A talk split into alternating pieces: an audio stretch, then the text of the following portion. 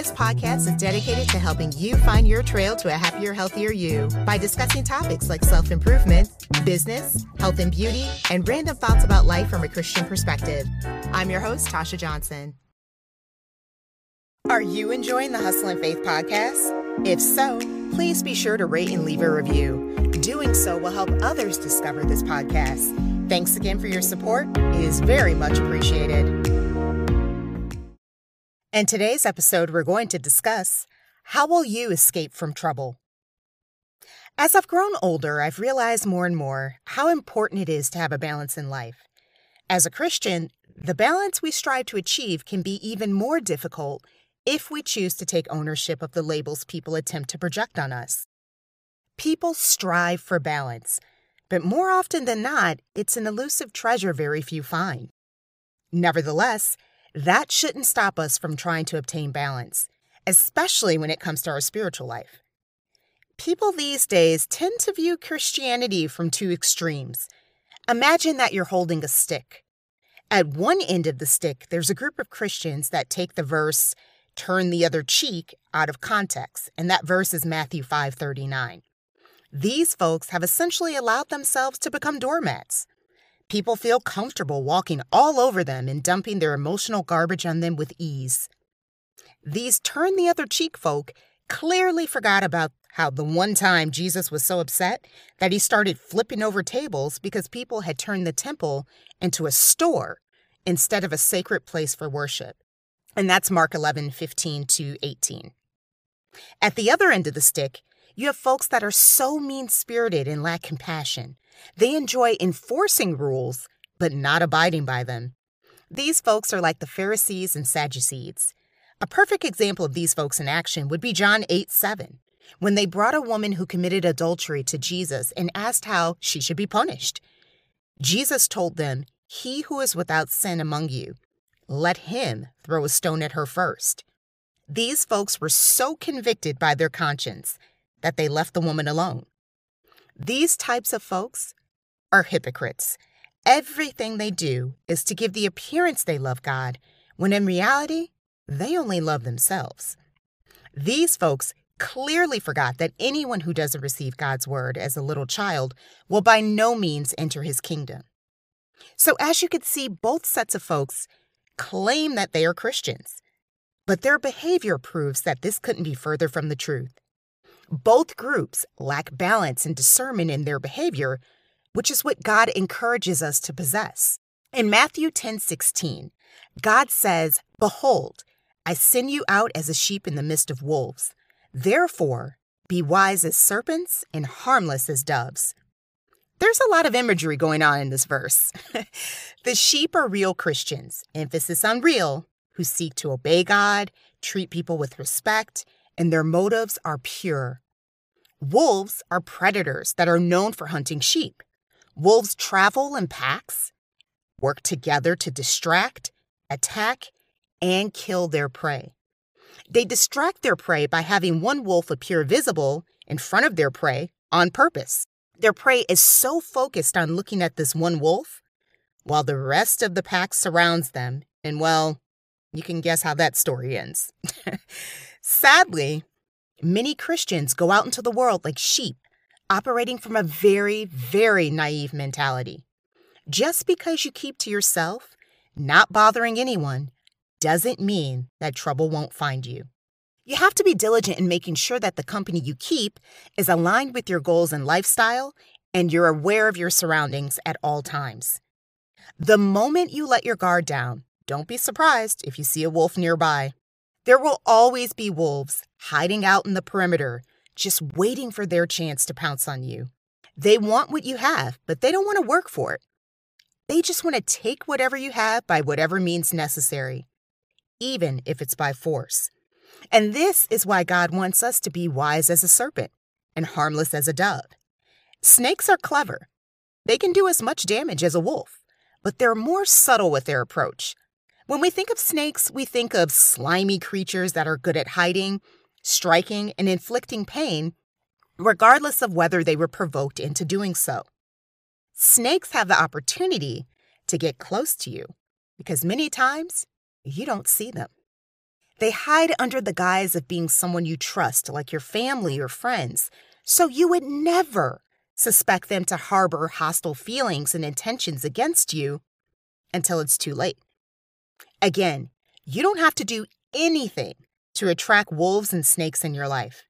In fact, the more you're out there living your best life, oblivious to their presence, will automatically place you in a position of vulnerability.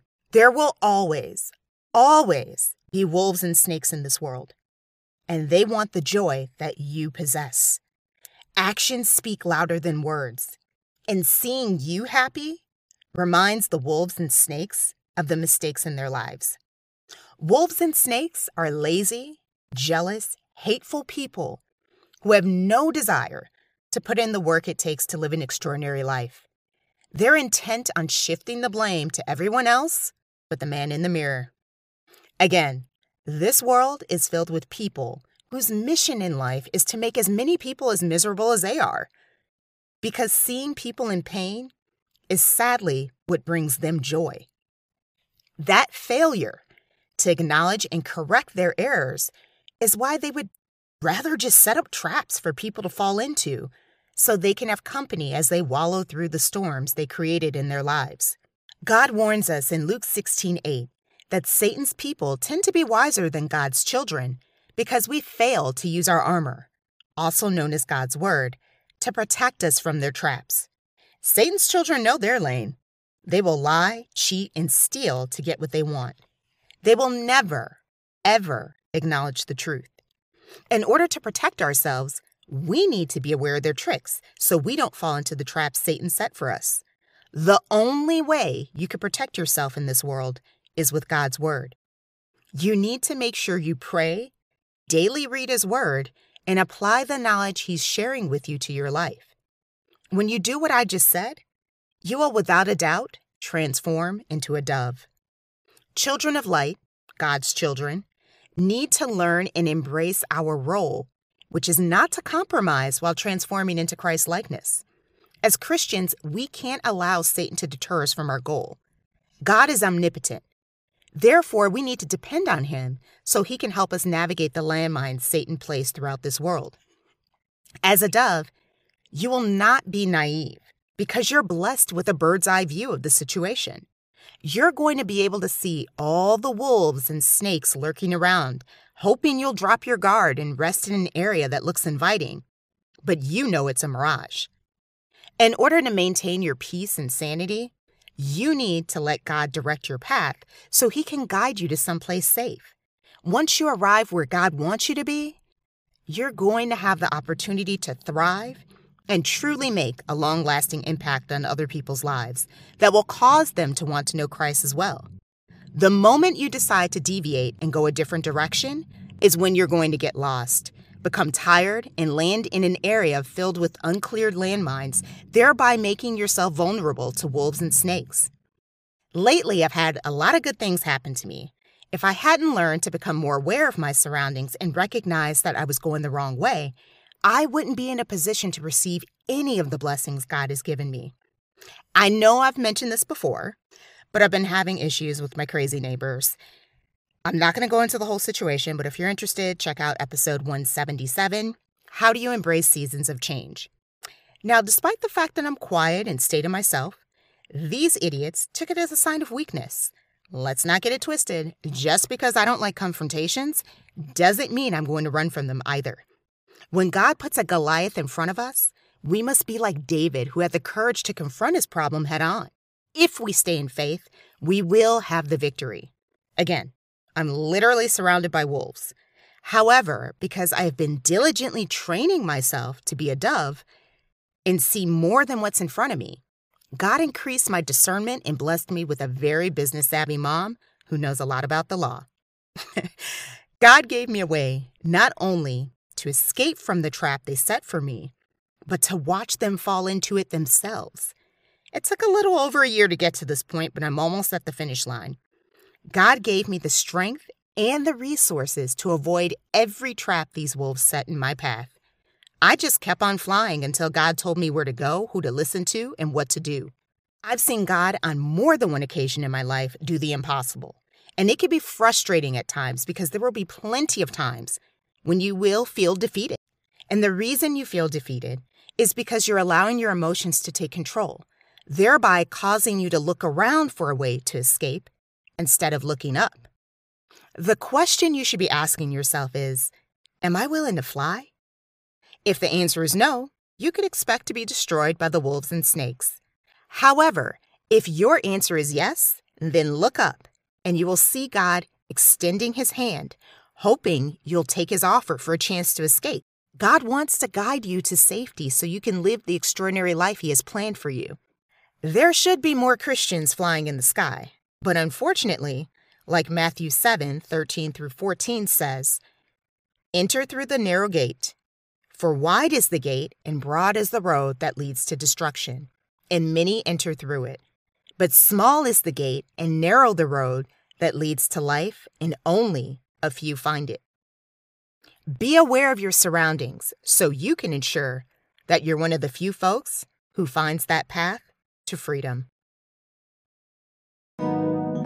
Thanks so much for listening to today's episode. If you enjoy listening to Hustle and Faith and would like to support the show, please consider sharing it with your friends, rate or leave a review, donate, or make a purchase at Star and You Crew, our fitness apparel shop. Remember, if you're everything to everyone, then you risk being no one. You never know who you will inspire. See you in the next episode.